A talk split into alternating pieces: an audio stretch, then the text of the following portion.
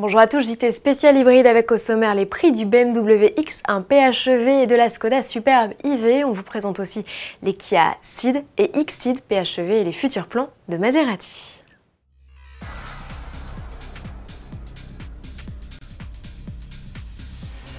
La carrière du X1 hybride rechargeable est officiellement lancée. BMW ouvre le carnet de commande de cette motorisation qui l'associe pour la première fois à son SUV compact. On parle ici de la deuxième génération du modèle restylé à l'été. Sous le capot, un 3 cylindres à litre 5 essence de 125 chevaux est associé à un bloc électrique puissance combinée 220 chevaux. Le X1 X-Drive 25i de son petit nom profite d'une transmission intégrale et d'une boîte automatique à 6 rapports. Sa batterie d'un peu moins de 10 kWh lui autorise sur le papier de parcourir 57 km, tablé sur un peu moins dans la réalité. BMW annonce une consommation de 2 litres au 100 km et des émissions de CO2 de 40 grammes, proposé avec un équipement complet comprenant clim bizone, radar de stationnement ou régulateur de vitesse. Le X1 hybride est affiché à 46 500 euros. Tarif toujours avec ceux de la superbe IV, deux lettres qui qualifient les modèles électrifiés de la gamme Skoda. Pour la première fois proposés en hybride rechargeable, la berline et le break restylé s'affichent à respectivement 39 950 euros ou 41 050 euros.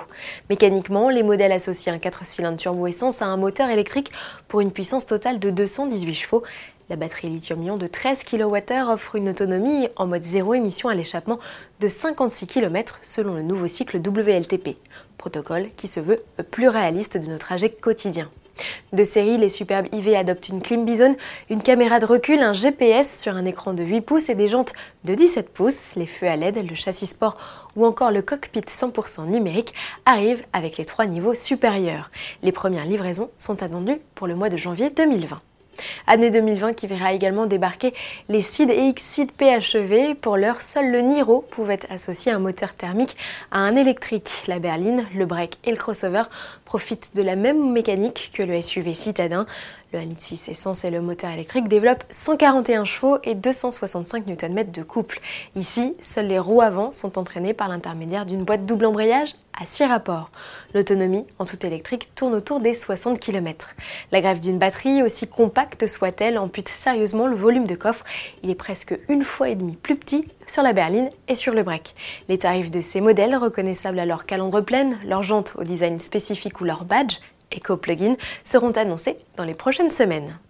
Pour finir, on parle de Maserati. Le constructeur italien en perte de vitesse ces dernières années veut rebondir. La firme Trident confirme donc que tous ses prochains modèles seront hybrides ou électriques dans le respect de l'ADN de la marque, tient-on à préciser.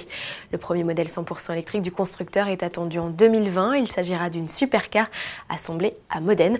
En 2020 également viendra aussi la Ghibli hybride, puis suivra un nouveau SUV. Enfin, la nouvelle génération électrifiée des grandes Turismo et grands cabrios est également dans les tuyaux. À demain avec en tête d'affiche nos premières impressions au volant de la Peugeot 208.